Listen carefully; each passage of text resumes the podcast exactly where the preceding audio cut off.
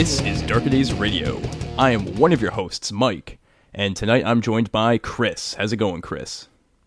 Hey, yeah, it's pretty good. Yeah, I've got a. What have I been doing? Role playing, painting miniatures, and getting ready for a uh, overdue uh, trip back to the UK for a bit of a holiday. So uh, yeah, pretty good. Oh, also, I'm not sweating my ass off with uh, the German weather.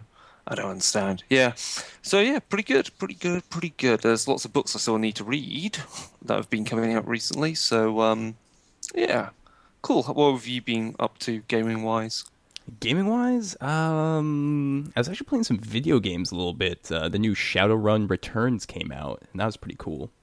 Ah. Yeah, a bit of a CRPG, I guess. Um, mostly, you, there is like uh, dialogue options, but there's definitely combat you have to go through. And I, of course, made a street samurai and just mowed people down. Okay. Cool. Um, yeah, I've played a bit more of. Finally, got my ass into gear and playing uh, a bit more of um, Assassin's Creed Three because uh, it's um, obviously good inspiration building, you know, kind of the looks and the weaponry and so forth for um, Iron Kingdom. So, yeah, it's uh, it's a good game. It's good fun and uh, lots of black powder weaponry and cool ways to assassinate people. So, yeah, I've been playing some uh, for playing some computer games. Um, yeah, wow, there's still loads of stuff that's happened since we uh, last recorded uh, Darker Days uh, for the main show. Um, so, what are we up to with the show tonight, then, Mike? What is our uh, plan?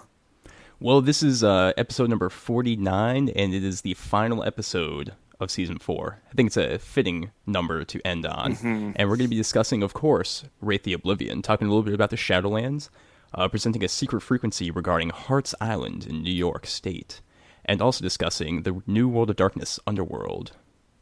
Oh yes, yeah. There's quite a lot to discuss there, and yeah, it's gonna be interesting how the two things, um, uh, how you know the underworld and the uh, Shadowlands of uh, of Wraith the Oblivion and classic World of Darkness compares to uh, you know New World of Darkness approach to the same sort of uh, setting material. Um, yeah, it'd be interesting what crosses over and what could be used from one into the other. So I think that moves us on to uh, White Wolf News, doesn't it? I think it does.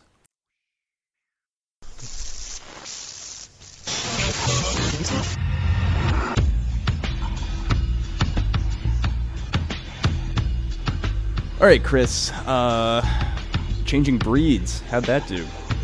Uh, it got funded. I read in the notes it got $114,000. Um, quite a few bonus PDFs are coming with that one. So for various the beast cults of the Hengeyokai, so that's the uh, Eastern Asia uh, beast kin.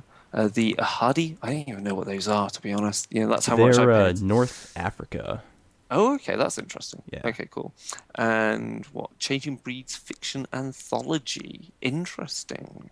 Yeah, the the fiction anthology is pretty cool because the way they set it up uh, with the Kickstarter was every stretch goal was just one chapter, one short story for the anthology. So you actually built up the anthology as you went. Okay, cool. Yep. Ah, nice, nice, nice. Um, oh, what else we got out? Uh, we've got the things that have been released recently. We've got Convention Book Syndicate. I've yet to uh, have a look at the review copy of that. I'm still actually got to finish the uh, Progenitors one, so I think um, I think I'll make sure I read both of those before we record the next Darker Days, because then we I think we can have more time to talk about them. Um, Indeed.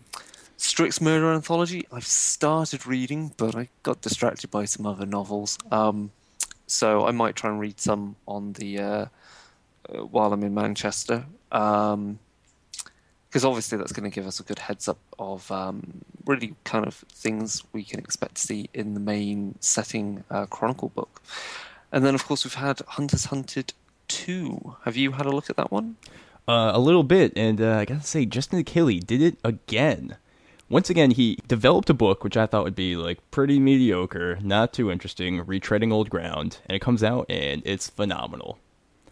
So uh, well done on his part, and uh, of course to all the writers as well. Cool. And keeping on the, the theme of vampires, we've had, uh, you know, more, um, a lot more previews of uh, material for uh, the Strix Chronicles. So that's again more stuff with the Covenants and um, just a cursory glance of how the rules are lining up. Uh, the main core rules uh, of Strix Chronicles line up with uh, God Machine Chronicles. So the whole point is that, um, from what I believe we were told last time uh, by maybe David Hill or something, is that you could buy the Strix Chronicles setting book, and you wouldn't actually need the God Machine Chronicles to to run it. Uh, so uh, a lot of the gate, a lot of the the, the basic uh, World of Darkness material is duplicated in there. Obviously, it may not go into it as with as deep ex, uh, explanations or um, or examples, but it is all there, so you don't have to have you know two books open at once. You just need that one, and if you need more specifics, you can go to God Machine Chronicle. And of course, with the God Machine Chronicle rules, remember the God Machine Chronicle rules were given away for free in the PDF. So even then, you can still get all those bits for free. So the only thing you're missing is the God Machine Chronicle setting material, which of course you Yep. don't need if you're running Vampire. So hurrah, that's all good. And a lot of the uh, new rules for Vampire are actually in the uh, Reap the Whirlwind supplement, so Oh yes, you yeah, can check yeah, them yeah. out right there. Yeah, that's actually. I think. Um, I think Rose Bailey pretty much said you could essentially run a lot of World of Darkness just with the um, just with that. Then we had the unfortunate news that Mummy the Curse has been delayed yet again, though this is all completely out of the hands of Rich Thomas and the guys at Onyx Path Publishing. Uh, you know, basically the uh, quality assurance of um, of the printers fouled up monumentally, and so before just before the books were all ready to ship, Rich went, "Where's the embossed cover?" hmm So they've all gone back to be have all their covers put back on again with the embossing. So we'll get it eventually. You know, um, at least we've got the PDFs, and you know, I'll, I'll be happy once I get it. It might get me into the mood to actually run a one shot for it at some point. Um, so yeah, stay tuned for that one. But it is on its way. Um, what else have we learnt recently from uh, Onyx Path Publishing and World of Darkness? Ooh, Demon.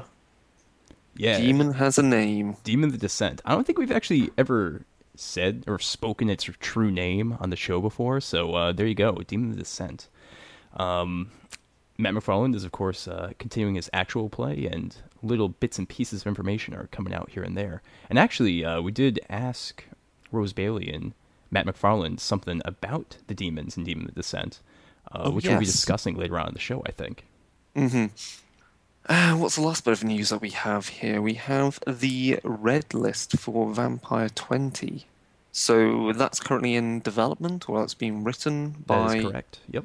Matt McElroy. So uh, cool. That's that's the red list is basically like um, the modern, up to date version of kind of like Vampire. What was it? Most Wanted was it? Is that correct? Yeah, for Kindred the- Most Wanted. yeah. You're right. It's going to be interesting because it's going to have, uh, as Matt mentioned when he was last on the show, it's going to have material for running uh, Alastor campaigns, and those are the guys that hunt the the Most Wanted. They're kind of like the, uh, I don't Yeah. know, special FBI guys for uh, for the Camarilla. So it's going to be some uh, pretty interesting uh, new new story ideas.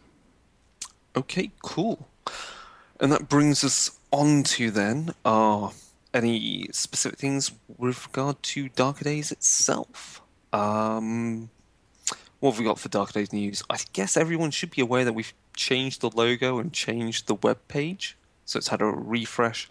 Um, I think it looks a lot brighter, maybe a bit easier to read. I don't know. What do you think, Mike?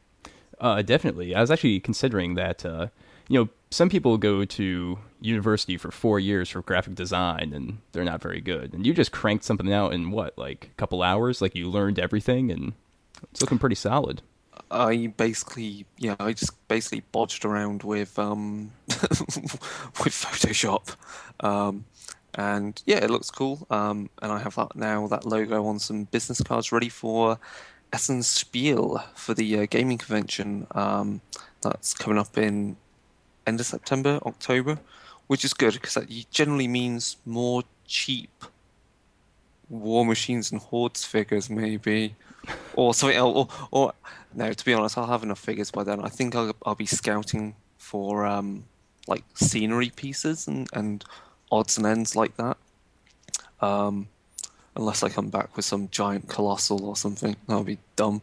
Um, anyway, um, which brings on to the fact, obviously, the last Darker Days Darkling we had was um, our Dark Iron special with Simon Berman, which was great because we covered, I guess, quite a similar, some similar topics to, to uh, like what we were gonna start talking about, which is like you know we covered horror in the uh, Iron Kingdom setting and you know how souls work into that and how you get that horror kind of uh, horror story into a fantasy setting. Um, mm-hmm. It was quite a highbrow storytelling kind of episode to do. It was. Um, and on that note, I believe we have um, what eight hours to go on the Warmachine Tactics Kickstarter there, and they're very close to hitting the next stretch goal that unlocks the retribution of Scyrah for the uh, computer game. So we're not going to make it to Ashland, are we? No. And yeah, um, it would have been cool because obviously they're the mercenary force that uh, fight for Llael, or what was Llael. And I've been reading, I've read two of the novellas for the Iron Kingdom setting. They're really great, actually. They have a lot of um, good. You know, not too. They're nothing special to read in the sense of like highbrow writing, but there's enough in there to get you into the setting and make you feel immersed in what the setting is. Um, and so I'm reading the next one, which is in Thunder Forged, which will be followed up in the next month or so by Big Iron, which is the next one in that trilogy, written by uh, Mr. C. A. Suleiman, a certain writer of, and developer of Mummy. So mm-hmm. it'll be interesting to see how that turns out. Um, obviously, we've got some videos online, and I've been looking into a way of working out how to get our audio podcasts uh, onto YouTube. So look out for that if you go on YouTube. We're going to have some nice visuals just to act as a bit of a background while you listen to pretty much all the old shows and everything recent and everything coming up we'll just put on YouTube as well so more people can join the community. Um, what else have we had? We've had some. Have we had a good mailbag for Darker Days? Well, we've uh, definitely been asking people for their suggestions for next season, and uh, it looks like uh, we we've definitely gotten some suggestions. Uh, Eleanor and uh, Bastion Roars mentioned that they'd like to see some more content for uh, Kindred of the East and uh, Mage the Sorcerer's Crusade, and even maybe some extra discussion of Unhallowed Metropolis. And uh, definitely the latter two of those uh, we can mm. we can totally discuss. Kindred of the East might be a little tough, but but we might have another host join the show, and maybe he knows something. Ooh another host, you say. So, who is this uh, person that's going to be infected by the worm? Um, uh, do do we mention him right now? I mean, or should we nothing's, leave it nothing's finalized. We just tantalize people. Yeah. Okay, we'll leave it there. Um, yeah, it'd be cool to do some to talk about those games. Um, I think we've still got a few few Darkling series to finish off. Uh, we still need to do. We've got a Darkling I still have written up, which is how to do Vampire the Requiem set in the Dark Ages. So that follows on. That's kind of like a, the the the last piece to the um, Dark Ages series that uh, Steve and uh, Adrian did. So I've been dying to to record that one and go through that. Mm-hmm. Um, and also, speaking, going back to the Iron Kingdoms thing, uh, what with the new book coming out for that one, which is we keep calling it God, Kings, and Nations. I think it's King, Kings, Nations, and Gods, um, whichever way around you want to put it. But um, we should be looking to get their uh, law ma- law master. I think is the easiest way to describe him. Uh, Doug Seacat on the show, so we can talk about more specifics on that setting. So that'd be really cool. Um, what else have we got coming up? Uh, any hangout, hangout games planned for the future? Uh, yeah, I'm supposed to be running that vampire game. I did the first first session and then got kind of busy, but uh, yeah, we'll be picking that up uh, probably in September. Um, so shout out to uh, Alex, James, and uh, Chig. hmm And the other thing I'm still rolling around in my head is, do I run a Geist? One shot, or at least infrequent game, because I kind of want to run Geist. The answer is yes. Yes, I think that happened after going through the Book of the Dead and everything to prepare for this show. Um, I guess that's is that a good point to move on to our first main segment? Yeah, let's go talk about the classic World of Darkness. Classic World of Darkness. All right, Chris, it's the end of the season, so let's talk about death. Let's talk about Wraith the Oblivion. It's kind of our tradition, and I know that uh, you're not you're not you know a diehard uh, classic World of Darkness player, but you do have a little bit of experience with Wraith, don't you? I've played a little, a few sessions of a uh, Wraith the Great War uh, setting, Mhm. which is particularly dark. Um, so you know, I, I'm kind of aware of you know some of the basics of the setting, and like you know, you have the the uh, the guilds, and um, I want to say Numina, but it's is that the right term for Arcanoi. power? Arcanoi. Ugh. yeah. Don't worry about it. There's so many different names for these things. Um, yeah, so you know, I'm, I'm kind of, I'm, I would say I'm fairly familiar, and als- also like there's there's enough about the uh, the setting which obviously uh, turns up in like Mage or in uh, Vampire the Masquerade, with relation to you know, obviously mages go into the Umbra and they go to the underworld, and obviously the vampires had some stuff going on with a certain city of in uh, Enoch, so Mhm. you know I'm aware of enough to talk about it. Fair enough. And that's kind of what we're going to be focusing on. So, you know, back in Dark Days Radio, episode number 22, Mark and I went through all of the classic World of Darkness games and talked about, you know, kind of the basic structure of the game, a little bit about their settings, but it's really just a broad, rapid fire overview. And I kind of want to go back, especially for Wraith, and uh, discuss some of the uh, finer or more complex elements. And uh, Chris, as you know, Wraith is it's kind of a unique game amongst all of the World of Darkness uh, games because it's the only one that is not set in the real world. The generic or default setting is actually the Shadowlands, which is a uh, sort of an other world, a, a spirit world that exists, um, and the ghosts there, the wraiths, cannot interact easily with the Skinlands or the uh, the mortal world. So while say werewolf or mage, uh, there's the ability to go into the Umbra that's not really the default setting. They're they're really supposed to be set on Earth primarily, and Wraith is a lot different because, of course, uh, you have this completely other world to uh, begin with and explore. Now, in Wraith First Edition, this entire setting, this entire geography, is only really explained in about five pages, which has a lot of sidebars and a lot of artwork. So there's not actually that much content to uh, go along with. So I figured we'd kind of do a basic overview and see if we can uh, kind of explain these things and, and also you know give some extra ideas for how they might be portrayed. Of course, later Wraith books do go, go into more detail and explain, uh, at least give give more structure and and suggestions for these different places. But I thought it'd be kind of interesting to just start off with the real basic descriptions that we got way back in 1994 and see what we can do with them. Cool. Yeah, the Shadowlands or the the world of Wraith is a little a little strange. Um, it actually in the book kind of describes itself as this sort of metaphysical onion, which actually does seem to be kind of fitting. So, uh, when a wraith is just standing there in the Shadowlands, they can actually see the mortal, the real world, the world of the living, which is called the Skinlands, but they cannot interact with it because of this uh, sort of element called the shroud, which separates them. Uh, the shroud wasn't always there, and in fact, there's mention in uh, the source book Necropolis Atlanta that even um, in the years before colonists came over, the Native Americans could still interact with the dead uh, a fair bit more easily.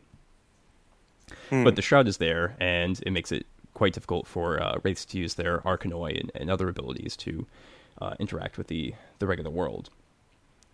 Now, they're sitting, they're standing on this physical surface, this kind of crust of the of the Shadowlands, and it it seems to be that beneath that, beneath that crust, in this sort of like hollow earth, is the Tempest. And the reason why I say it's kind of inside is because there's these uh, elements called nihils, which are um, vortices and, and almost like kind of quicksand pits, which uh, of, of like uh, oblivion material, which leads down into this thing called the Tempest.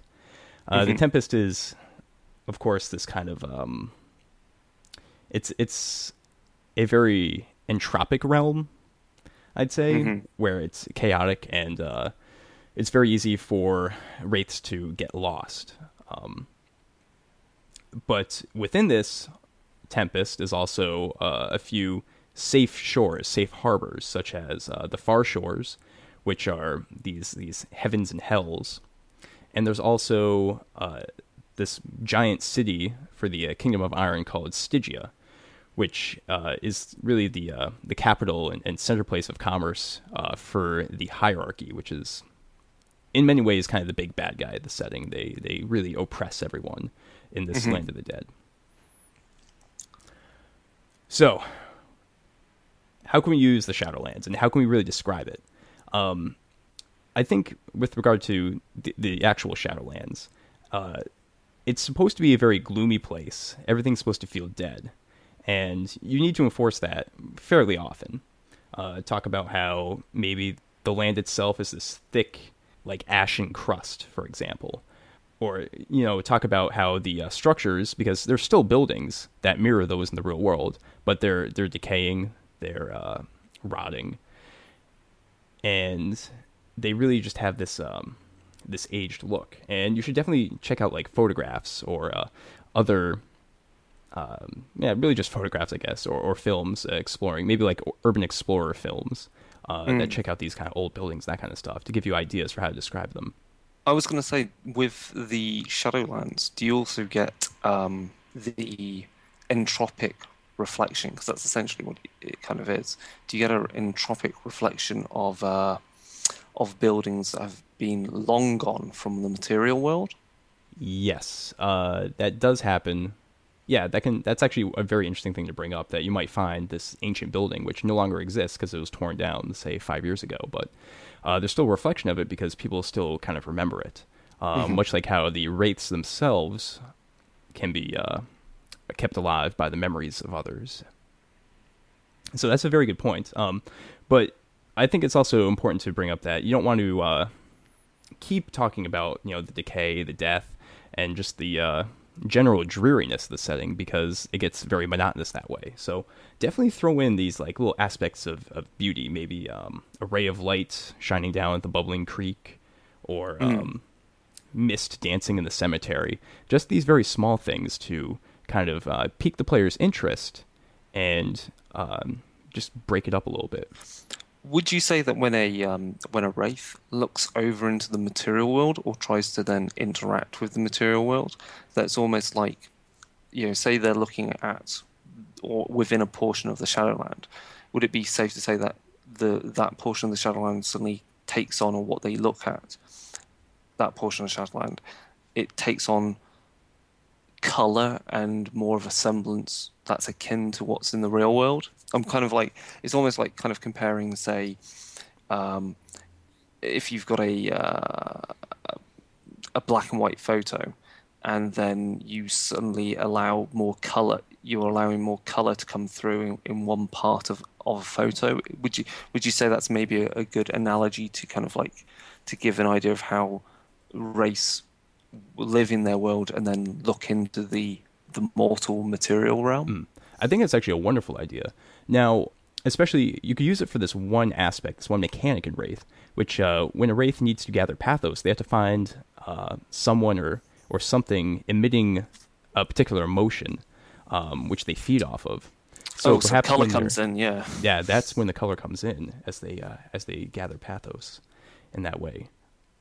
So you could use the color and tie it to um, uh, what is it? The the colors of auras that are generally in like uh, all the mind reading kind of like Auspex and and the equivalent powers. Yeah, that's cool. Yeah, that's a really good idea. I like that quite a bit. Now, of course, there's also the Tempest, and this is the, where things get really strange with Wraith because it's not very well explained. And of course, I mentioned its its entropy itself, so uh, it's going to be ever changing and, and chaotic. Uh, the Tempest does have these kind of more um, stable areas, which are called byways, or uh, one of them, one of the most important, is like the River Styx, where uh, the ferrymen will escort uh, uh, people around.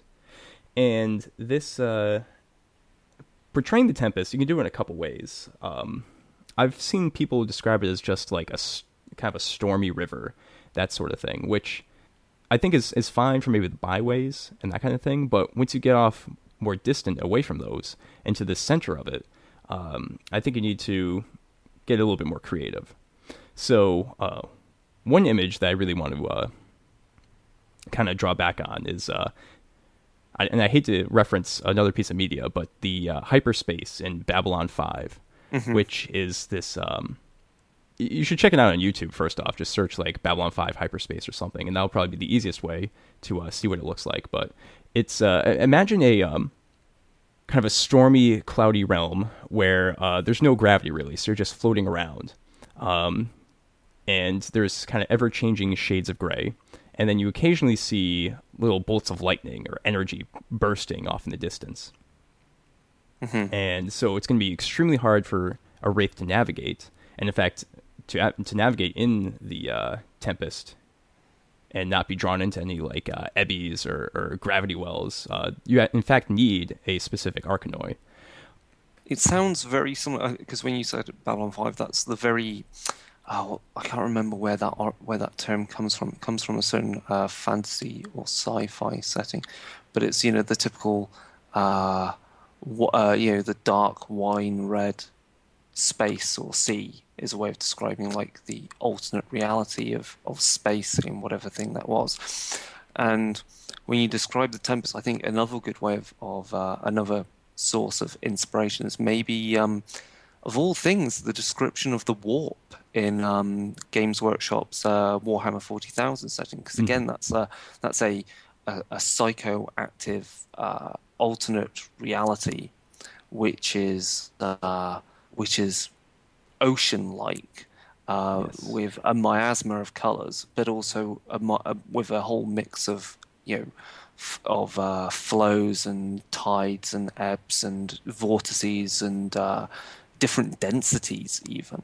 Yes, and I think that actually uh, talking about the warp brings me or brings us to uh, kind of my next point or next idea is that you could actually just make it this almost psychological manifestation, like this dreamlike experience, and simply um, kind of model it after uh, dream sequences you've seen in shows, like maybe um, an Angel or Babylon Five had its own dream sequence or kind of vision, um, where you make it a somewhat stable environment where maybe the character's in like an apartment or something, and they're walking around and talking, uh, interacting with someone or something. But then the setting quite dramatically and quite suddenly changes, and you might not even really hint the player to it.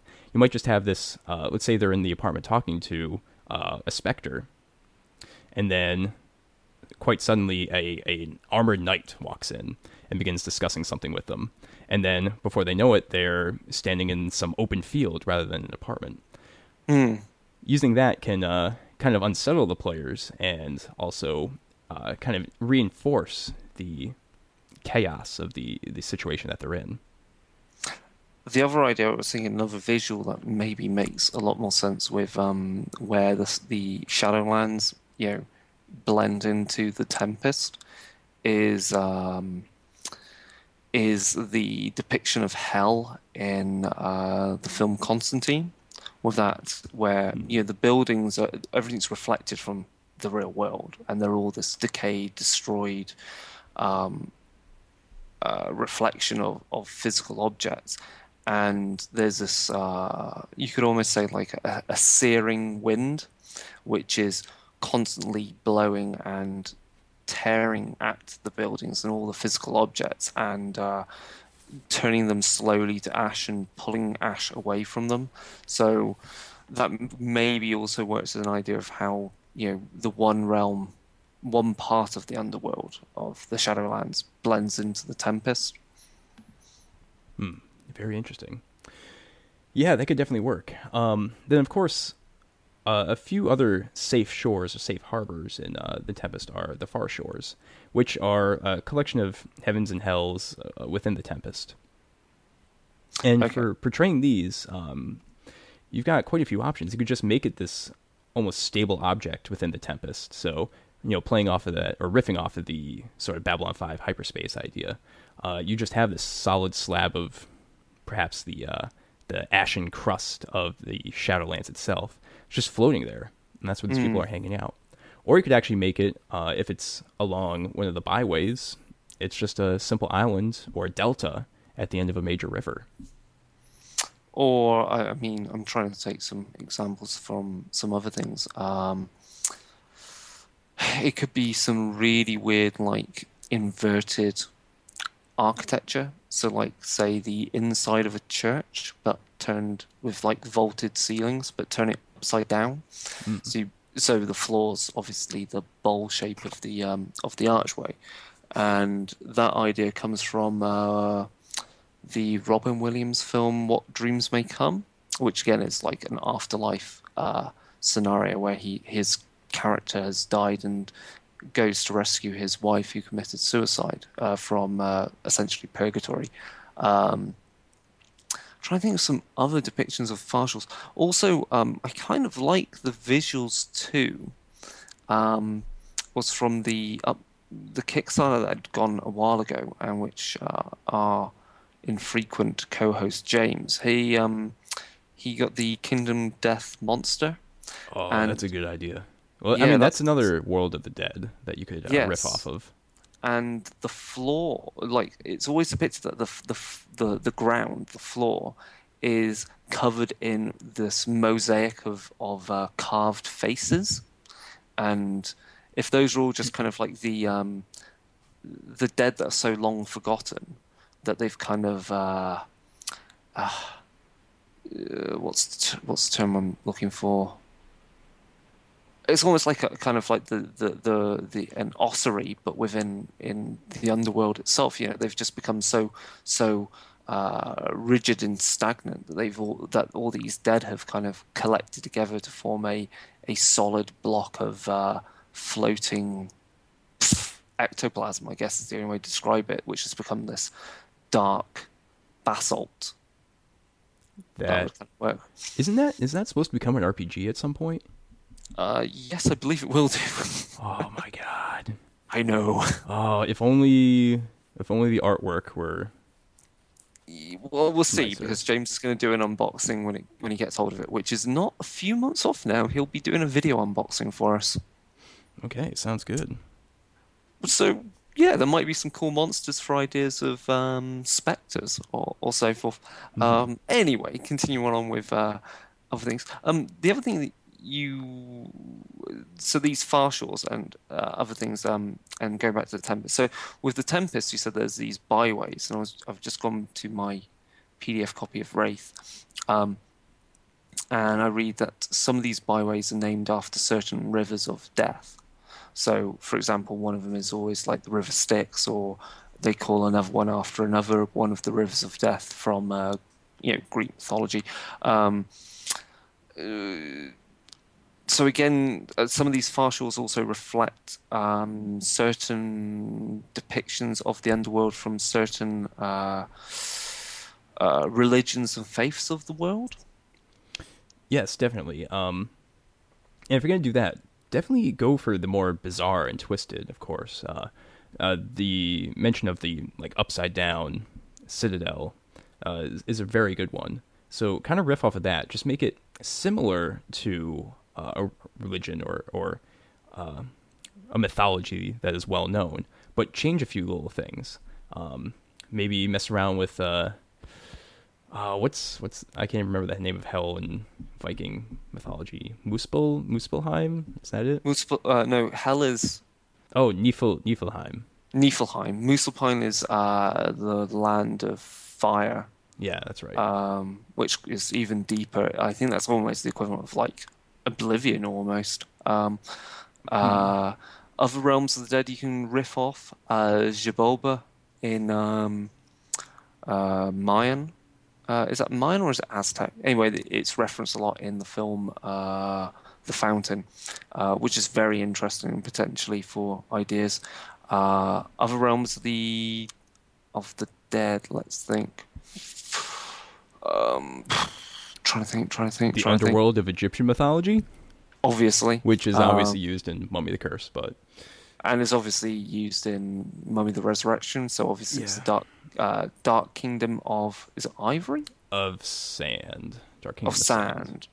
Um, obviously, the underworld uh, of uh, the Aztec lands was the dark iron of uh, dark land of obsidian, but. Did, if I'm right from what I know of Wraith and the setting, did that not get destroyed by an invasion by the uh, Dark Kingdom of Stygia, which is the Dark Kingdom of Iron? Um, because obviously that represents the, uh, the colonization of the Americas by uh, the West, by you know people Right, from Europe. Um, you've also got the Dark Kingdom of Jade, so that's obviously the underworld relating to Far East Asia, kind of uh, so Shinto and Buddhism and so forth, uh, all mixed together. Um, and I guess you can you can have the remnants of other kingdoms of the dead from any other kind of pagan belief uh, uh, or other areas. I'm sure there's something that relates to kind of uh, uh, to like the um, Australia and kind of that the Pacific Islands that way. Um, I guess there's uh, something you could do, or India would have the like because it's a thousand gods again, a thousand hells. Um, because I'm right in the because that also that's quite interesting because that relates to uh, Kindred of the East, doesn't it? Yes. Well, actually, uh, Kindred of the East, it's interesting to mention that uh, there's a Wraith source book called The Risen, and that came out in like 96 or something. Uh, and that deals with wraiths that come back and inhabit their body, or could actually, I think it could be someone else's body. Uh, but it's very difficult to do, and there's only a few active ones uh, at any particular time. But then the later Kindred of the East source book actually flat out says in the uh, in the first chapter or the introduction that the Kindred of the East are actually just the same thing as the Wraith Risen, um, but they have slightly different powers and a slightly different like political setup uh, and all that. Yeah. So yes, it, it relates quite closely. Cool. Um, and then, uh, and then, so where should we go on with with this? So obviously we've spoken about some of the uh, the far shores and these uh, Nihils, and obviously uh, places within the Tempest which are safe to uh, to stay, to rest, or even live. Um, when I say live, that's kind of a kind of a oxymoron in its own kind of way. Um, what else is within the uh, within the, the lands of the dead then in Wraith? I, I think we actually covered all of it, Have we covered all of it? at it? least at least Um, a very um, high level. Oh well, the other thing I'm just looking through. Obviously, one thing we've we've not spoken about is that at the what's at the heart of the Tempest is Oblivion. Oblivion itself, yes. Yeah, and I think this is all kind of interesting because the one thing that this all relates to quite well is actually the uh, the the the uh, depictions of the underworld in uh, of all games Exalted. Because remember, back in the day, Exalted was kind of sort of as the world of darkness before the modern ra- modern times, before before the fall, before the sundering, before whatever. And again, I think its depiction of the underworld is quite interesting because you've got different kingdoms controlled by different death lords, and so they take on their own kind of uh, of uh, form. And you also get some interesting kind of geography when you start talking about where the um, so the Death Lords are the are as I say that these these monumentally powerful beings that rule over entire kingdoms of the dead, but they themselves are servants to even greater beings who are like dead primordial gods called the Neverborn, and they exist in the very heart of the underworld. And to get there, you have to, you know, uh, go into these deep channels, and they're like warrens where you know even darker ghosts and specters um, exist. Um, so again, you, you you've got the idea that the other type of uh, depiction, maybe the Tempest, um, could be a maddening maze of tunnels, which you know is constantly shifting and changing, uh, with very few caverns which remain, you know, normal. Um, that is pretty sweet too. Then, is there anything we should say about maelstroms? Because obviously, that's kind of an important thing to classic World of Darkness. Uh, yeah. I mean, a maelstrom is basically a uh, a storm across the Shadowlands. It's really the Tempest itself coming out of it's uh, coming out of the shell and um, causing a uh, uh, damaging winds and uh, putrid smells, and really clearing out areas of the Shadowlands and uh, storming through cities. And usually, kind of heralds a, uh, a, natural disaster or uh, some some dark event that's about to come. And there are, of course, the Great Maelstroms, which pretty much just cover the entire Shadowlands itself. The kind of end game scenario for Wraith is the coming of the next, I think it's the sixth Great Maelstrom and that essentially tears the entire underworld apart. Indeed. Okay. Um, is there anything you can say about briefly say about one of these um, kingdoms in the underworld? So, like Stygia, like what's particular about Stygia? Uh, okay, sure. So Stygia has, of course, it, it's sort of the uh, the Western uh, kingdom, mm-hmm. and it's controlled, of course, by uh, Charon, who is like the uh, the great Dark Lord, uh, started the Ferrymen, and has been ruling for a long time. Of course, he's recently gone missing, which causes some uh, political upheaval in the Wraith setting. And the people that stand to most capitalize on this political people are the uh, different Death Lords, like the uh, Smiling Lord and um, the Lady of Fate, for example. Organized around these monumental figures are, is the entire hierarchy, which is kind of a uh, it's a very bureaucratic, large organization, somewhat modeled after um, the Roman Empire. For example, the soldiers of it are called legionnaires, uh, and it's a uh, kind of archaic society. Uh, slavery uh, still mm-hmm. exists, and uh, of course, the economy of Stygia and really of all the Shadowlands and the Wraith setting um, is fueled primarily on the souls of others. So uh, the soul of a uh, of a wraith that's that's newly born might he, he might be captured when he's still in uh, kind of infant state and grabbed and just thrown into a soul forge and then turned into an ashtray or something. yeah, yeah, yeah. Cool. Good. Um, I would say, I mean, obviously, I think uh, for New Order Darkness, there's uh, plenty, obviously, within Wraith to plunder. I would say a lot of what's in the books will fall into can be used as uh, particular descriptions of um, domains which turn up in Geist the Eater and obviously New Order Darkness Underworld. And you know, in a bit we'll talk about what I mean by a domain and how if anything, the the classic World of Darkness Underworld is actually quite a very different beast to the New World of Darkness Underworld. Um, yeah, absolutely. And I think the reason for that is because since it's the default setting for Wraith, they had to make the Shadowlands something tangible and, and stable rather than being so uh, chaotic and unknown like the uh, underworld of, of the New World of Darkness. Mm-hmm. So that kind of influenced the uh, overall design of it. Yes. Cool. Well, I think that brings us to the secret frequency then. Yes, it does. And I'm going to take mm-hmm. a sip of water.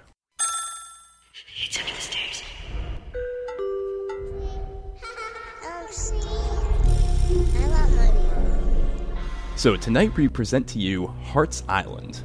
It's a disturbing locale in the Long Island Sound, only a few miles off the shore of New York City.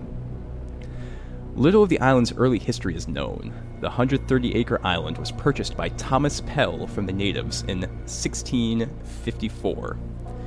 In February 1869, New York City purchased the island from Edward Hunter of the Bronx for a sum of $75,000. Just before the island was purchased by New York City, it served as a prisoner of war camp during the American Civil War. Nearly 3,500 Confederate soldiers were imprisoned there, and 235 died at the camp in only four months. They were buried alongside Union soldiers. The misery of Hart Island didn't end there. After purchasing the island, New York City uh, designated the northern 101 acres, nearly 80% of the small island, to be the city's Potter's Field. A Potter's Field is a public graveyard where the poor and orphaned are buried in mass graves. Unknown corpses are buried in individual plots where they could be disinterred uh, again, and stillborn infants are buried in trenches of a thousand mismatched coffins. As of this day, over 850,000 dead are buried in the Potter's Field. Perhaps more disturbing is that people continued to reside on Hart's Island as the graveyard grew. In 1870, New York City used the island as a quarantine during the yellow fever epidemic, with many of the ill joining the Potter's Field. In 1885, the, the pavilion was built, a woman's insane asylum located on the island's south shore. Civil War structures, falling into disrepair, were frequently co opted as temporary prisons for the Department of Corrections up until the mid 20th century. During the Cold War, Hart's Island housed Nike Ajax missile silos on the northern shore to shoot down incoming long range bombers. These facilities were only operational from 1956 to 1961, but construction records detail complex structures and a generator powerful enough to uh, provide electricity for a town of 10,000 souls. Hart's Island no longer has any permanent residents.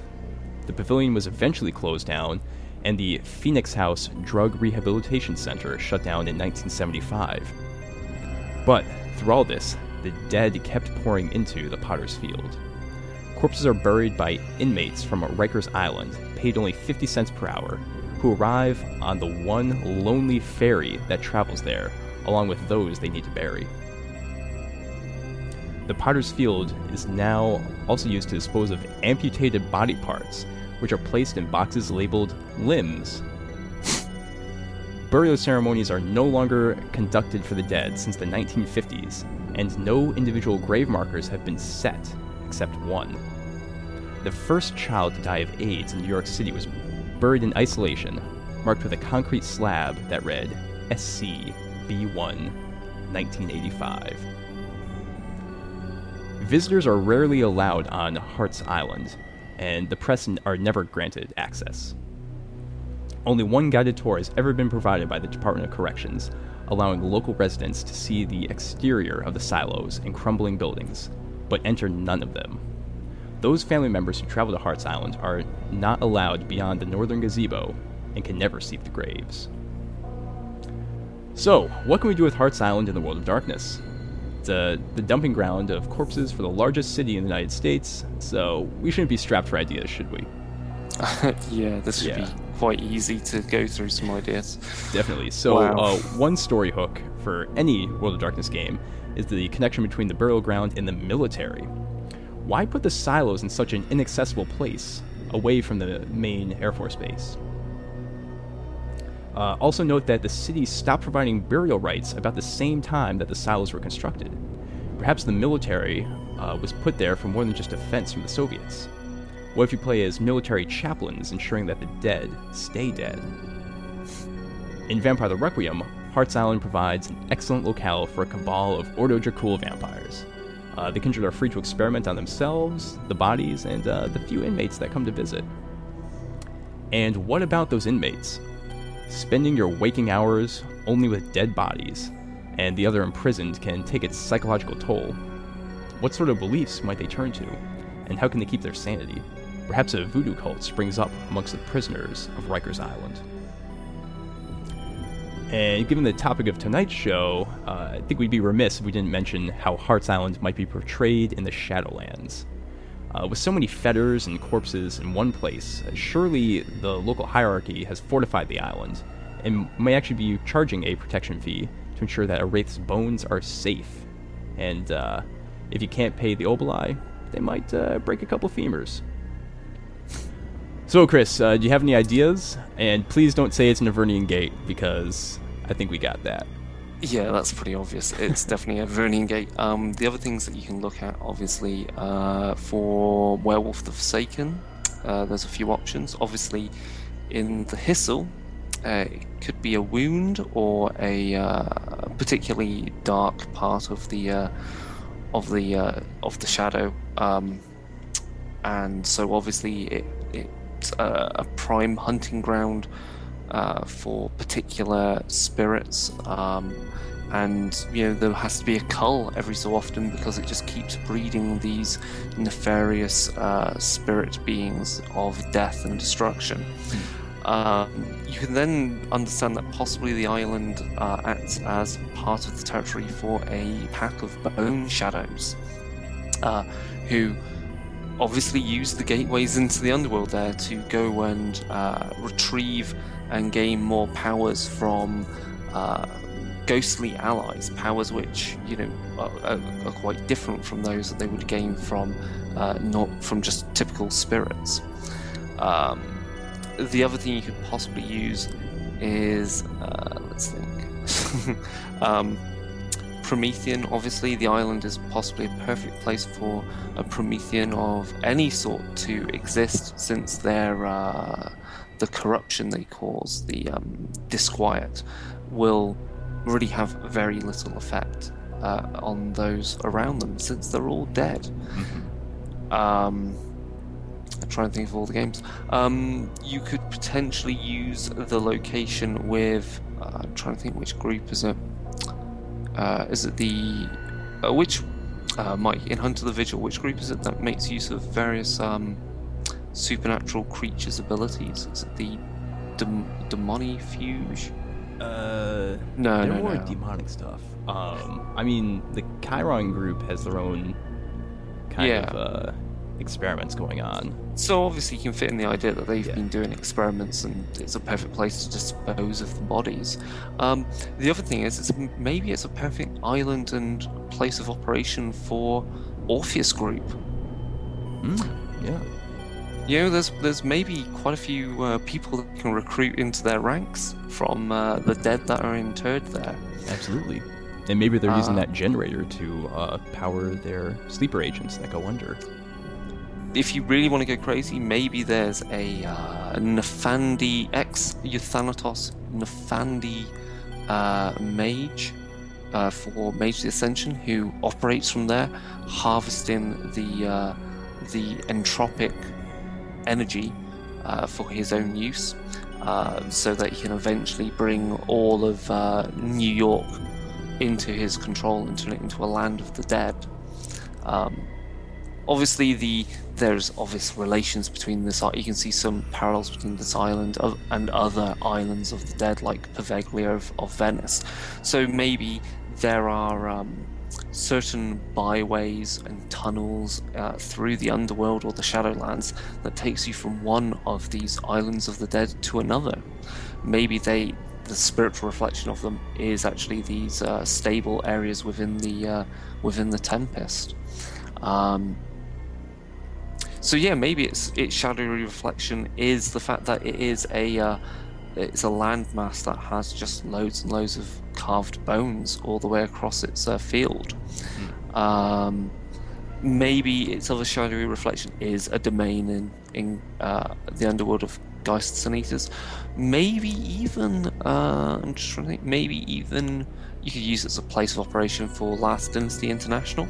Perfect place where no one's going to come prying and they can bring in uh, their imports from from other places into into New York for their uh, research, or potentially it's a place where a uh, uh, one of the uh, the the the um, arisen uh, keeps their tomb.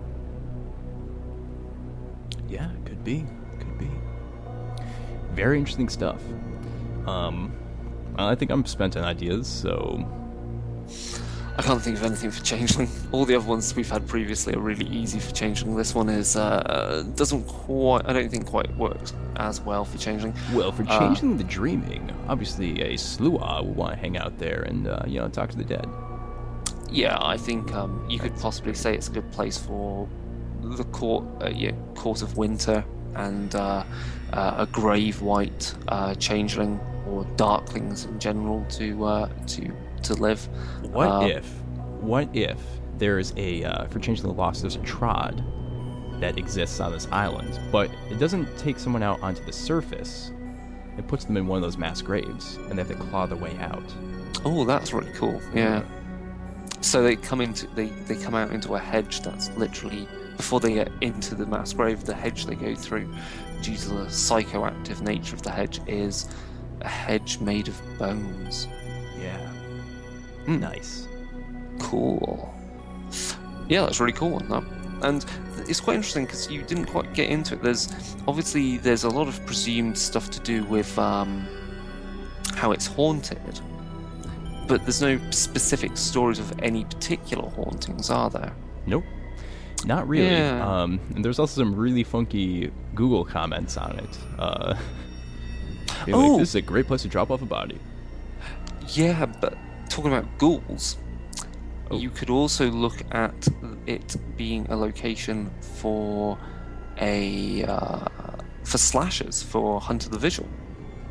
So one of those ex-inmates who's gone back there and still exists in one of the uh, buildings, you know, doing what they do. And as time's gone on, they're becoming even more crazy and mad, and it's slowly unlocking their supernatural abilities. Because that's one of the cool things about Slasher is uh, as a book for Hunter the Vigil, it, it focuses on the true horror that humans can commit without actually having supernatural powers. But obviously, as a person gets more mad and more psychotic and more crazy, they almost have supernatural kind of abilities. So it's all like the classic Mike Myers: you shoot him and he just keeps getting up. Um, Mhm. So you could play in, into that sense that you know there is some madman on the island. Very good stuff. All right, Chris, I think we should move on over to the new World of Darkness segment. Oh yes. World of Darkness oh. 2.0. So, the underworld of the New World of Darkness is, a, v- is as we said, is quite a different beast to the underworld of classic World of Darkness. So, I'm going to start with how you get there. We've already mentioned something known as Avernian Gates.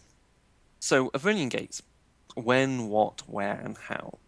So, these are gateways that give you access to the underworld.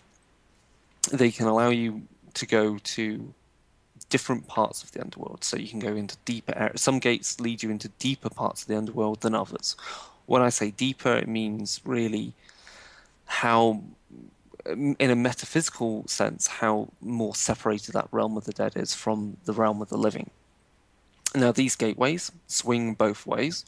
So obviously, if you open it, things can get back out and they have to be opened using keys, which are particular rituals. And each gate can have a specific ritual. So, to creatures, entities like sin eaters, mages, or vampires, or bone shadows, or certain Prometheans, and so forth and so forth, um, these rituals are quite important. Um, quite important information to keep on you and to trade even.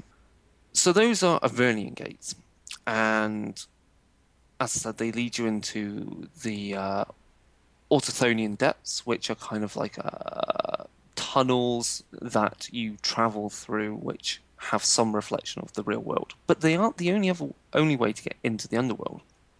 There are other ways. Obviously, mages who command the power of death and spirit can quite literally rip a hole into the underworld, and they're pretty good at doing that. Though I'd like to see them do that and not get hit by paradox. Um, but there are other gates. There are graveyard gates.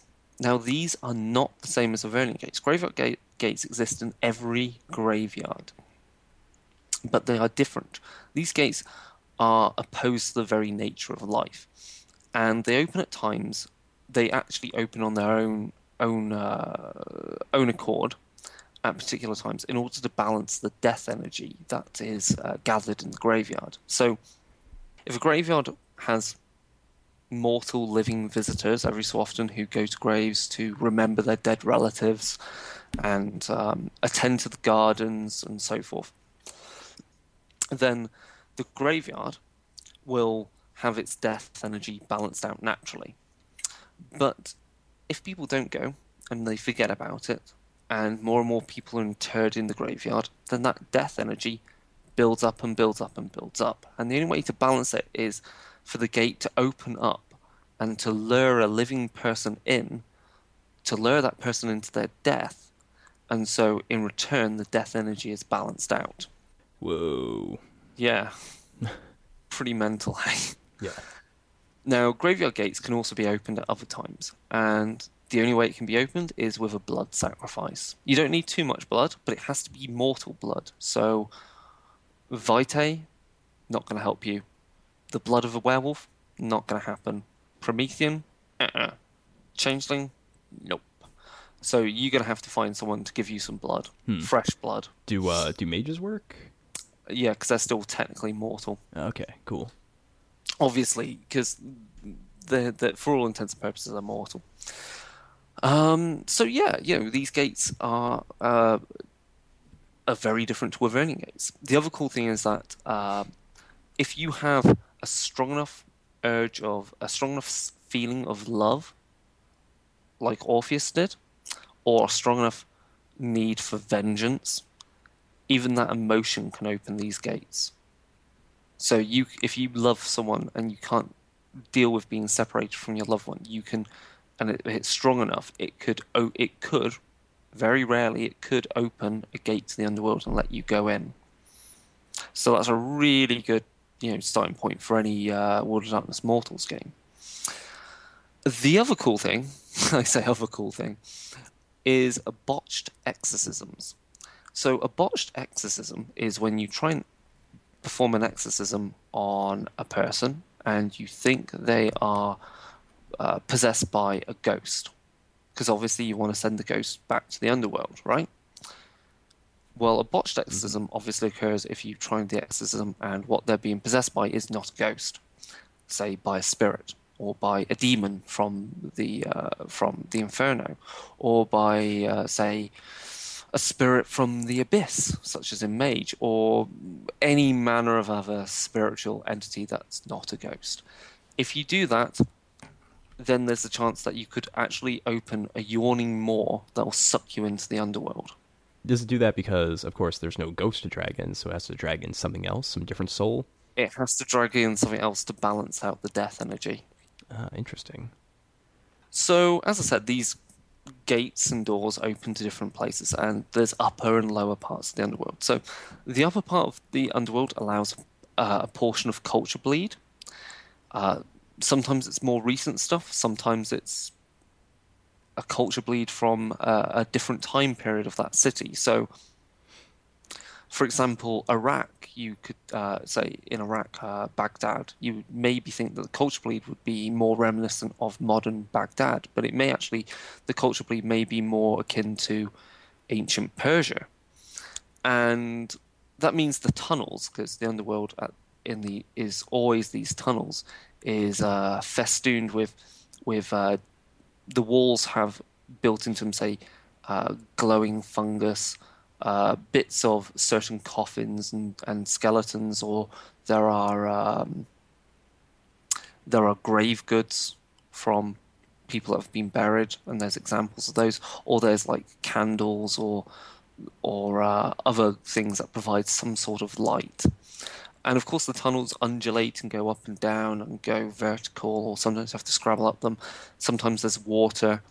And uh, because they're tunnels, the other important thing is quite a lot of Avernian gates um, often occur in. Uh, you will find an Aver- uh, Avernian gate somewhere that is underground in the real world. So there's this parallel. There's a parallel between the fact that you're you're deep underground or you're somewhere, you know, almost far underground or, or under lots of buildings. that leads into the tunnels of the underworld. So that's where the parallel is drawn between our world and, and that world. And these upper parts are known as the autochthon- uh, depths. And so normally you find wandering uh, around these tunnels are the recent dead. And they look pale, they look like greyish, whitish, you know, paled versions of what they were in life. Maybe they have scars of the, the way they died. Um, and they're they're very physical people, so the ghosts are solid things now. And you know, there are a winding set of tunnels, which is why you get a particular skill like uh, spelunking is an important skill in World of Darkness if you're going into the underworld. Mm-hmm. Now, there are other things you can come across when you're going through these tunnels. As I said, there's grave goods, funerary echoes. You will also sometimes come across gates these gates will allow you access to other areas of the underworld, deeper parts of the underworld, and they require a sacrifice. These uh, these gates are important because they allow you to get to deeper parts of the underworld if you're not a sin eater. So a sin eater has a, a specific attribute known as uh, psyche, and that's normally what allows them to pass into the deeper areas quite happily. If you're a vampire, you ain't going to do it because you don't have this innate tie to the underworld. So you have to leave a sacrifice. And this normally is kind of like the pound of flesh type of sacrifice. So this may mean, even for a mortal character or a, or a mage or something, you might actually have to cut off a limb and leave it hanging on a rusty hook there and go off through the gateway. Or you leave a sacrifice from someone else that you've dragged along with you mm-hmm. if you're that kind of bastard. Now, the thing is, when you come back, that sacrifice will you can reattach to yourself mystically. It will just reattach. You've just got to hope it's still there, because what's to say someone's not nicked off with your sacrifice? Which is also pretty bad because if they've nicked off, they've you know stolen it. You're not going to go back through the gateway. right. Yeah. So the other ways, as I said, to get deeper into the underworld is you cross some of the rivers of the underworld. And this requires a certain psyche level and a payment to the ferryman. So these are generic ferrymen like Charon who, who take you across uh, and deeper into the underworld. And there are a number of these rivers. So I'm just going to list off a few from the Geist of book. So, rivers in the underworld, in the Great Below. So, the underworld generally is termed the Great Below in uh, in in Geist. You have uh, the River of Blood, known as Ki Omal, and that's exactly what it says. It's a river of blood. It, you gain certain bonuses and penalties when you drink from it, and that's the same for most of these rivers. There's the River of Bone Dust, an ancient god for which this river is named, because uh, it's named Hun Hunstu, was said to have has his body intertwined with a cocoa tree, and so this river floats with gr- the grimy veneer of frothing bone dust. There's the river of consumption, the Idkura, uh, which is the man-eaten river, and so it's uh, if you take a gulp from it, you're more in tune with the ghosts that you encounter, and so you can talk to them more easily. Um, there's the river of dead seed, uh, which is brackish bog water. There's the River of Fire, which is a boiling river glowing with a faint orange pulse. It's not actually a flame, but it appears so. There's the River of Hate, or the River Styx, which is nothing more than swiftly moving uh, water in uh, churning rapids. And if you drink from it, uh, though um, a drink from it, though, attacks the mind with visions of hate and revenge and anger. There's the river of lamentation, the river of regret, the river of memory. I've used this one in uh, Changeling. So I had a player mm. drink from the river of memory, and uh, it allowed them to remember things from their uh, time in of their childhood and when they got stolen away by one of the Fae. Um, the river of pus, yeah, speaks for itself um, sickly mushrooms that flicker and hiss grow at the edges of it, the river of scorpions, the river of woe. And so as you cross these rivers, you get further and further into the underworld. And there, there's no particular order of which the river, which of the rivers you'll cross to get deeper into the underworld. Gotcha. Um, and there's a few more in Book of the Dead. I'm just going to list off because it there's just like you know, it's just such a crazy collection of uh, of uh, rivers. Um, if I can find it. Oh, here Right we go. Uh, River of Amber, River of Fate, River of Ice. Uh, some of these have got Viking names. Uh, River of Gold, River of Life. Um, so that gets you deeper into the underworld um, and gets you into what's known as the lower mysteries and the domains. Um, so obviously, the River of Blood. If you're a vampire, you can drink from it, which is really great. Yeah. Um, I just want to say uh, before we move on that a cool little piece of flavor you could do with the uh, river of consumption, for example, is uh, to after a character drinks from it and they become more in tune with the uh, dead around them, uh, give them the symptoms of tuberculosis, which would be uh, them coughing up blood and being quite pale, just like the ghosts around them. That could be a, a fun little thing to play with. Exactly. Um, the other things that you find in the underworld, which are quite weird, and I've used this before, is a, a tableau. So, a tableau is a uh, uh, is a scene of of of uh, repetitive imagery.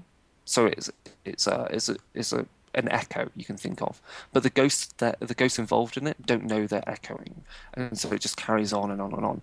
And they're strange sights, and and uh, they have particular participants, a particular uh, repetition, and imagery. And so they represent a particular shocking scene of death or of futility or of entropy. But the fact is that if you can push past what you see, uh, as shocking an image as it is, you will gain greater wisdom of, of, of what the meaning of death is.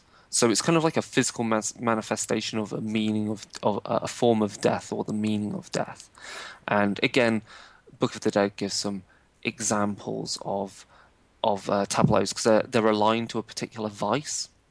One I've used is the Congregation of the Doctrine of the False uh, Faith. So this you see this tableau, which is like this huge vaulted ce- ceilings, like a cathedral, and there's this twisted, ghastly, ghostly choir singing hymns and people constantly praying and, and kowtowing before this uh, priest. And you know, there's there's a warning within this about uh, professing faith falsely. And so you know that's the type of thing you can use. You could use these then to to really uh, to maybe make a make a point when a character has been doing certain bad things in the game. You can really kind of drive home what their vice and what their sin may well lead them to, um, which is kind of useful. Um, so that's tableaus, and yeah, I mean that's that's um, the underworld, and that really brings us then to uh, domains and the other things down in the underworld. So domains are basically how the lower parts of the underworld are divided up. So tunnels again, you've got winding tunnels that open into larger, expansive tunnels or networks of tunnels. The domains have a particular theme and mood, you can basically say. So like some of these places represent maybe a particular form of underworld from a religion, or maybe they represent again a particular concept of death.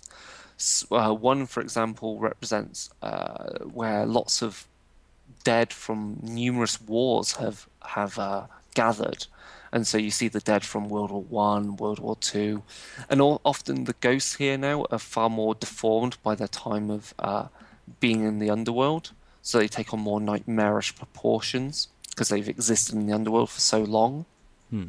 Almost becoming more and more of a reflection of the death that they that occurred to them, like the meaning of the death that occurred to them, rather than the physical death that happened.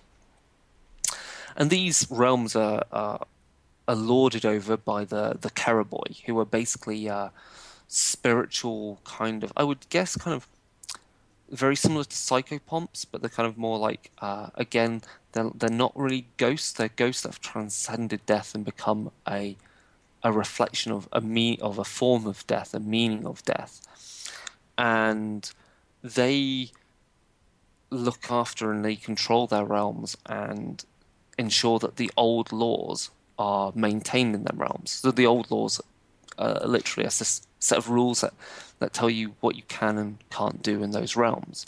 And again, in the Book of the Dead, there's a, a, number of examples of uh, these domains and some of the rules. So, for example, one is called Lowgate Prison, and it's exactly that. It's a prison and fill, filled with the dead from prisons and so forth, and you've got screaming, uh, literally cell blocks filled with people screaming, and numerous old laws such as the guilty shall submit, freedom must be earned, violence begets violence, all within a subject to the laws, and you, know, you have the strange geography. So again, the, you've got the, the geography of these domains can be quite massive, really, in proportion to the other parts of the underworld. And then finally, you know, there is um, there is oblivion of some form as you go deeper and deeper into the underworld. But you know, normally, if someone's gone that far, you don't hear from them again. And the other important thing, which is good about the Book of the Dead for New World of Darkness, is that it, while it looks like it's a wonderful book for Eater, it's got a wonderful chapter on how all other entities in the New World of Darkness interact with it. So, obviously, vampires it talks about have actually quite an easy time in the underworld to some respects. Um, they don't spend blood as much because obviously they, the sun doesn't set nor rise, so they don't have to spend blood every night, every day that passes. Um, but of course, feeding is a little difficult because you can't really drain blood from a ghost. So they either vampires have to find the, the river of blood, or they have to stand under under stalagmite, uh, stalagmites and stand there for almost a good ten minutes or more, waiting for blood to slowly trickle down from the living world into the underworld and into their mouths. Whoa, interesting. Yeah. Though there are there is an entire discipline in that book which is uh, a discipline devoted to manipulating the dead, and of course eventually allows you to to uh, consume ghosts and thus feed from ghosts. And the interesting thing is how repulsive the act of draining of feeding on a ghost is, and how very similar it is to diablerie. Um, obviously, don't use spirit's touch in uh, as the auspex power in the underworld because there are so many memories there; it will drive you fucking insane. so yeah. Also, vampires not being alive and not being dead fall into a grey area with the old laws because the old laws apply to the dead. Um, yeah. So there's a lot of cool stuff you can do with the vampires. Werewolves, obviously, there are some gates in the underworld that exist in the Hisil. And these shadow gates have no keys, so you can quite easily wander into the underworld. Some werewolves go in, thinking they're not in the underworld, and suddenly it's like, oh, actually, this is not the shadow we're in anymore. The interesting thing is this werewolves don't find ghostly versions of themselves down there because their soul is already spoken for, which is a very interesting line in the Book of the Dead. So that says something a lot about the cosmology of World of Darkness and the nature of the soul of a werewolf. That it's this mishmash of of mortal and werewolf of hmm. and wolf. Obviously, there's special rights tied to the underworld. The Bone Shadows are very good with dealing with those, and werewolves can consume ghosts like a person, but again, it erodes harmony. Uh, totems, when they un- enter the underworld, so totems are the spirits for a pack, they become solid and can no longer go incorporeal, which is hmm. very interesting.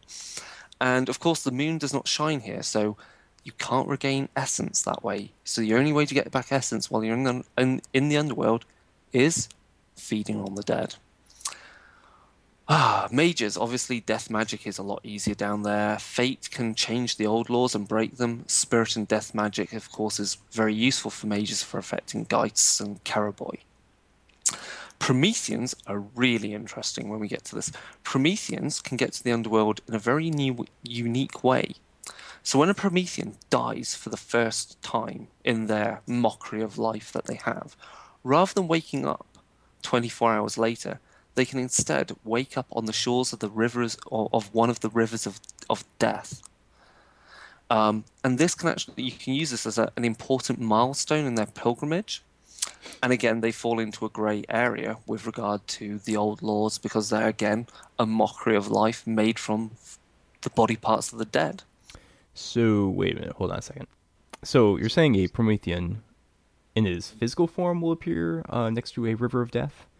Um, Because they don't have a soul to speak of, so it might be difficult for them to be in the underworld in an incorporeal fashion. I would say that it's a. I would say that for some reason they take on a corporeal form formed of their Azoth. Because Fair of the enough, way that fair Promethe- because of the way the Prometheans are, they're very tight. They're tied to death, and they're able to sidestep it. So, I think the way you can say is that Azoth, they they have remember what we said about souls. That uh, a Promethean has the germ of a soul that's ready to be kind of fully formed, Right. and okay. going down their their pilgrimage will form a true soul. So they they will form a physical thing. Obviously, I think when they escape the underworld and get back into the real world, I would imagine that they would have to travel through the world back to their body, uh, but in twilight. So that's a good point. Just um, on a side note, you know how you were saying about the, the, the Shadowlands in Classic World of Darkness, and obviously ghosts can look from the Shadowlands into the real world. Right. In New World of Darkness, we don't have that. If a ghost is wanting to interact with the real world, he has to come into the real world, but he can exist in a state known as twilight. So it's kind of like being out of phase with the real world. So you're incorporeal, you can regenerate essence if you go back to your fetters and, and anchors, and you can exist there without being harmed or seen by mortals and other creatures, unless, of course, they look into twilight. Um, and obviously, all other spiritual entities can exist in Twilight, not just ghosts. And then finally, changelings. There are gates in the hedge, and maybe a place like the crypt of Mary. You know, the children of the th- of the children of thorns from uh, Danse Macabre for Vampire the Requiem, which Right, is yep. the yeah. So maybe her tomb, which the vampires go into and then come back out changed, is actually a uh, a gateway into is a gateway within the hedge which leads into the underworld. Anyway, that's interesting. Contracts, of course, uh, are slightly altered in the underworld. Also, and here's the really interesting thing: when you enter the underworld, you immediately changelings can, for the first time they go into the underworld, can pay, can spend a willpower point and enter into the death clause. This is very important. It gives the changeling a free death, so they can they can die in the underworld and immediately come back to life.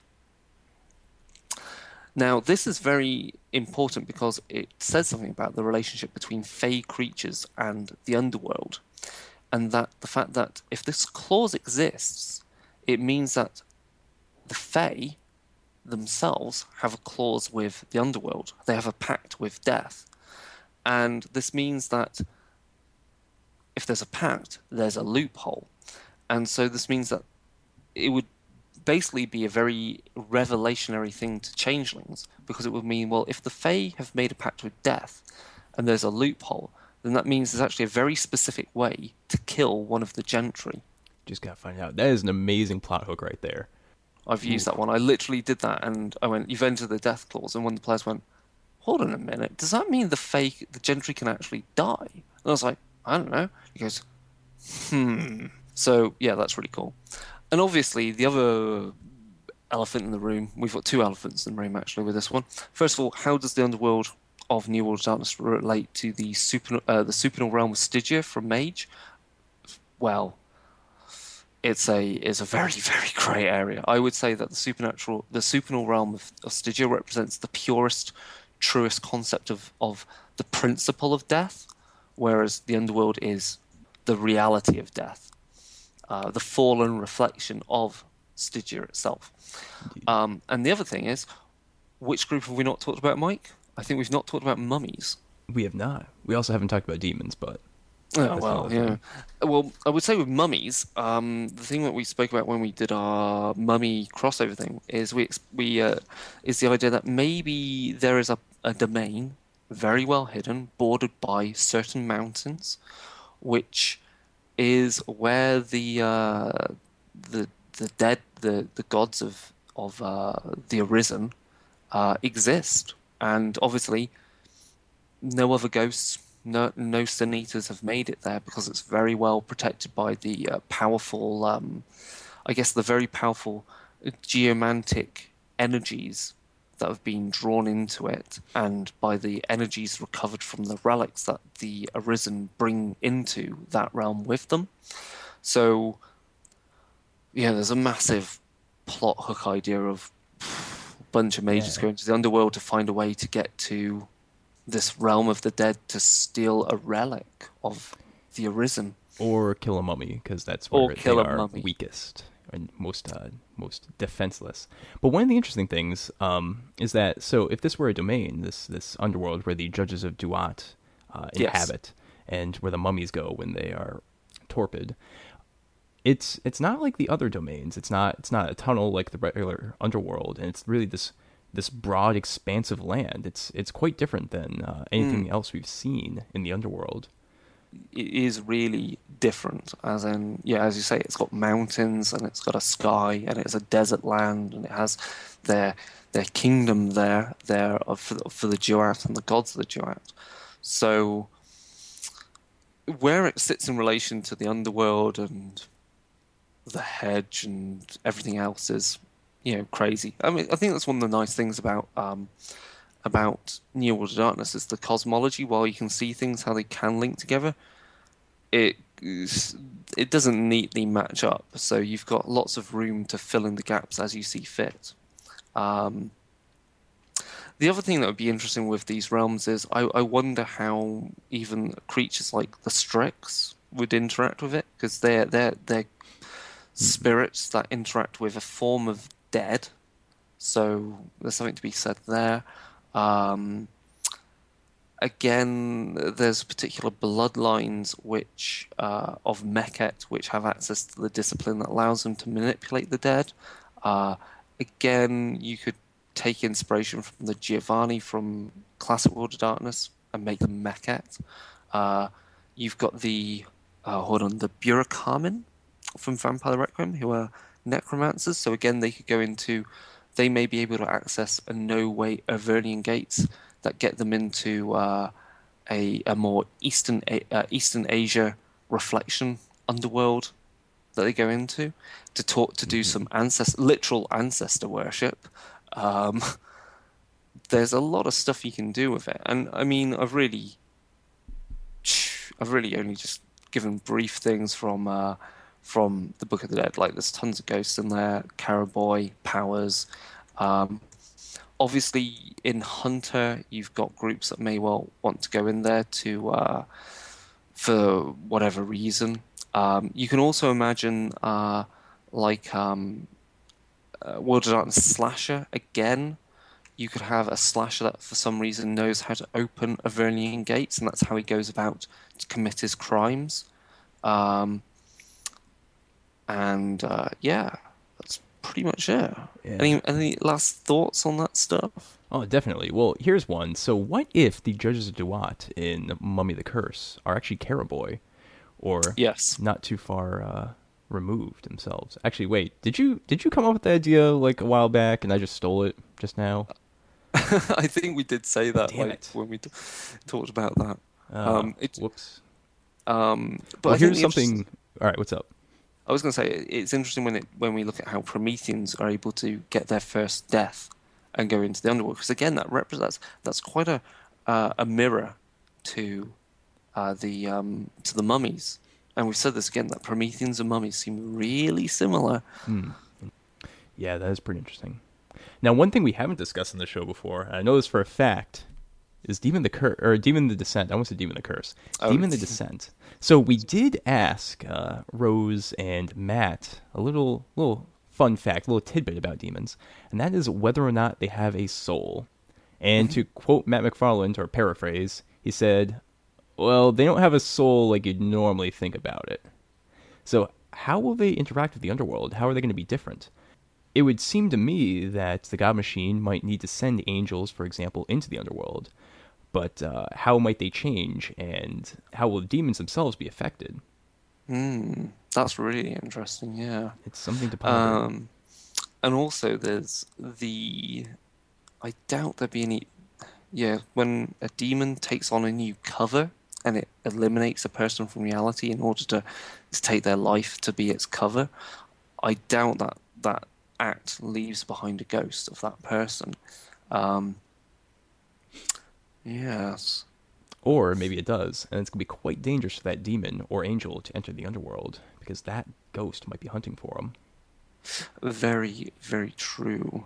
Um, th- yeah, and of, of course, one of the other entities that exists in the underworld is geists. These spirit, ghost thing, you know, which obviously possess sin eaters and uh, merge with their soul souls together.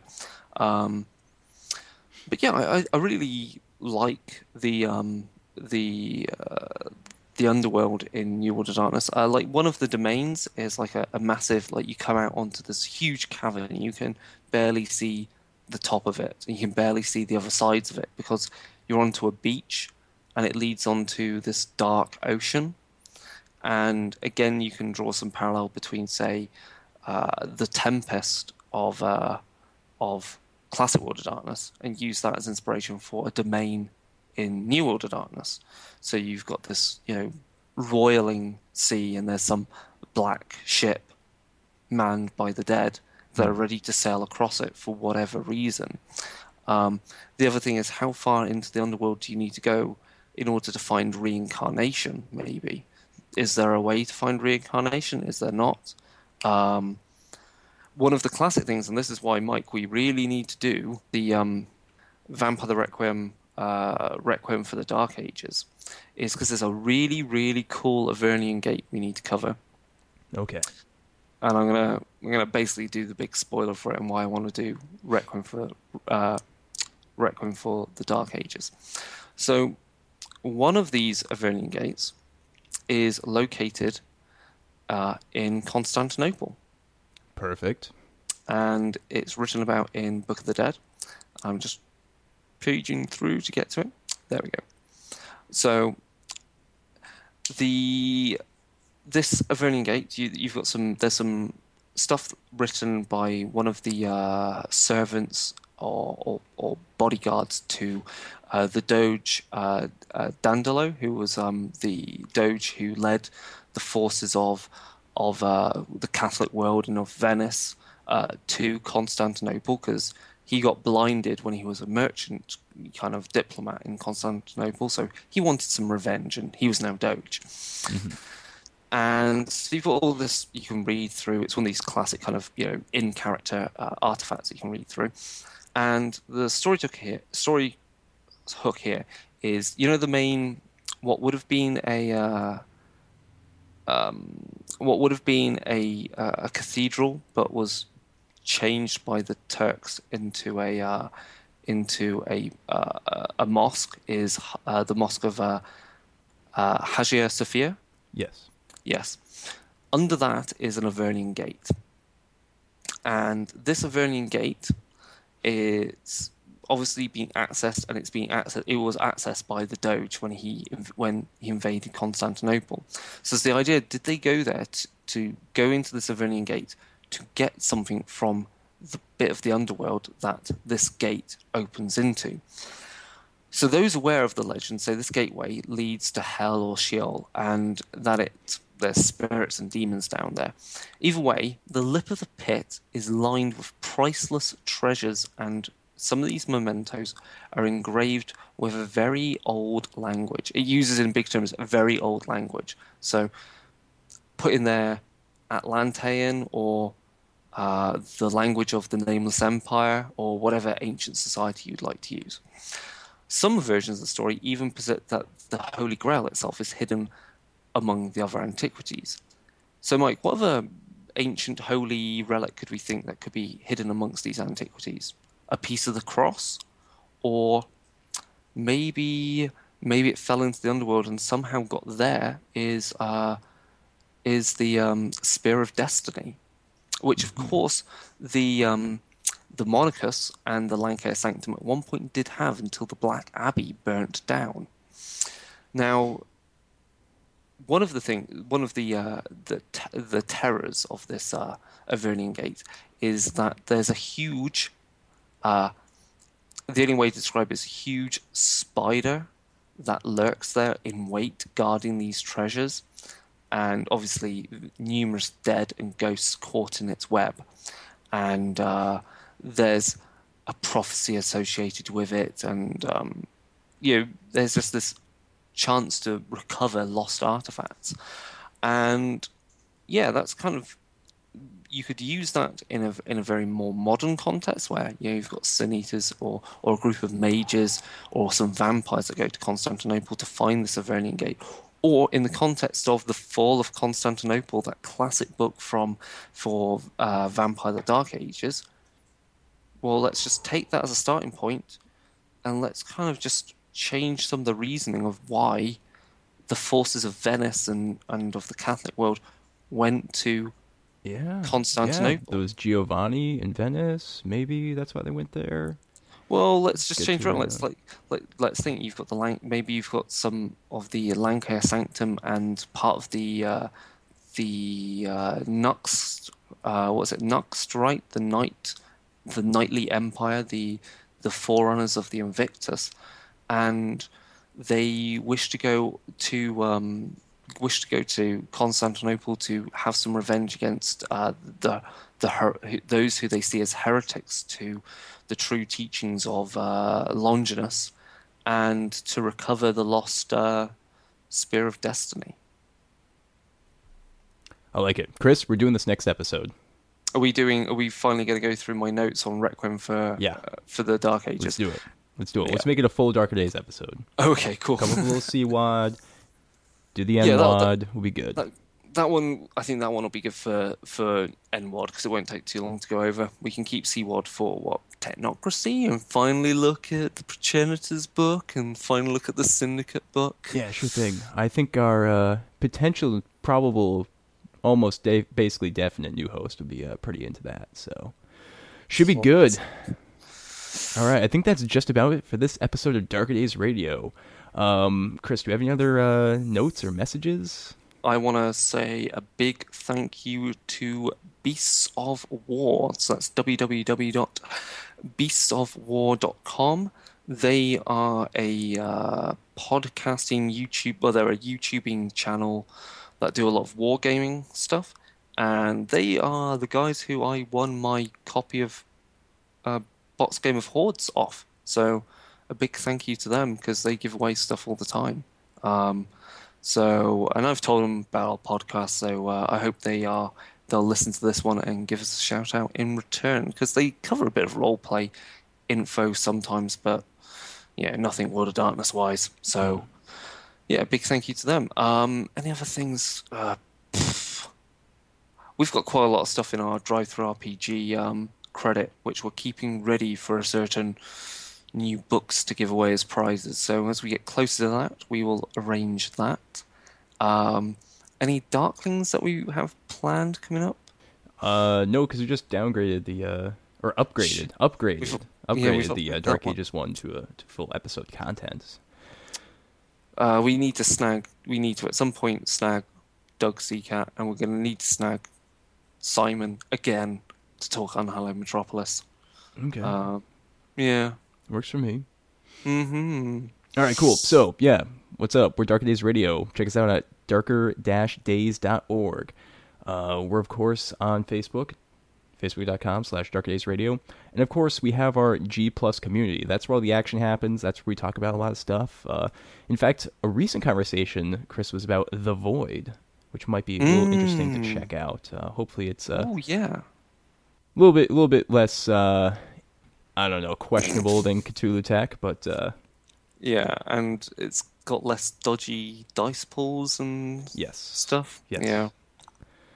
So that'd be that's definitely something that's uh it's pretty cool coming up. It's a bit uh, more. It's a bit more hard sci-fi, isn't it?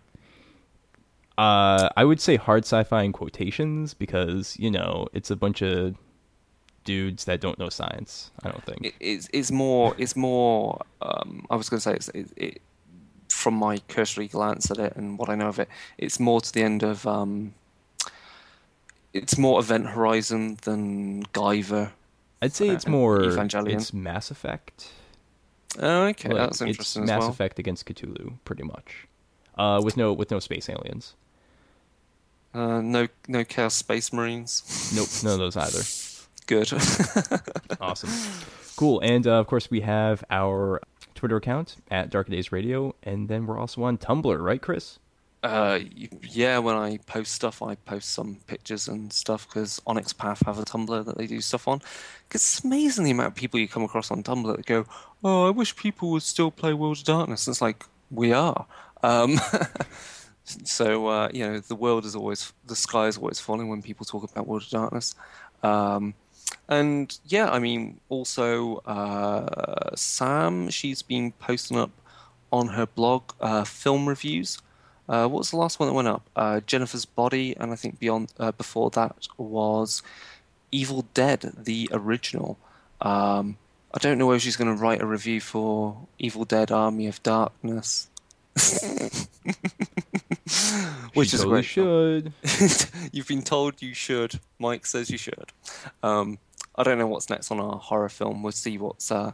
Oh no, maybe a good review. We watched uh, recently Hannibal Rising, so that might be good as uh, a good talking point with relation to what we were saying about slashers in World of Darkness, because sometimes the most horrific thing in the world, the most horrifying thing, are committed just by normal people. Absolutely. Uh, you two should watch May M A Y.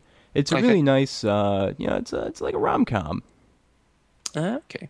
Oh, on uh, wadnews.net, I often post up some blog posts. So I recently wrote up a blog post along the lines of what we talked about with Simon, which is keeping things mundane so that you emphasize the horror. So, you know, in other words, why the horror will sometimes disappear if you keep playing superheroes with fangs. Um, yeah.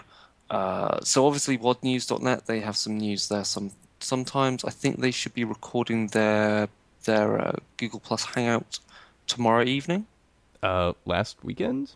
No, they didn't What? because uh, Pete uh, had a technical failure. So uh, people aren't going to know this because this is going to go out before, going to go out after that show thing. Anyway, if you haven't seen it, go find the latest uh, wadnews.net wadcast because there's going to be some talk about uh, how you uh, about thing basically considerations and ideas about how you get uh, pen and paper games into a computer game, which is very Sweet.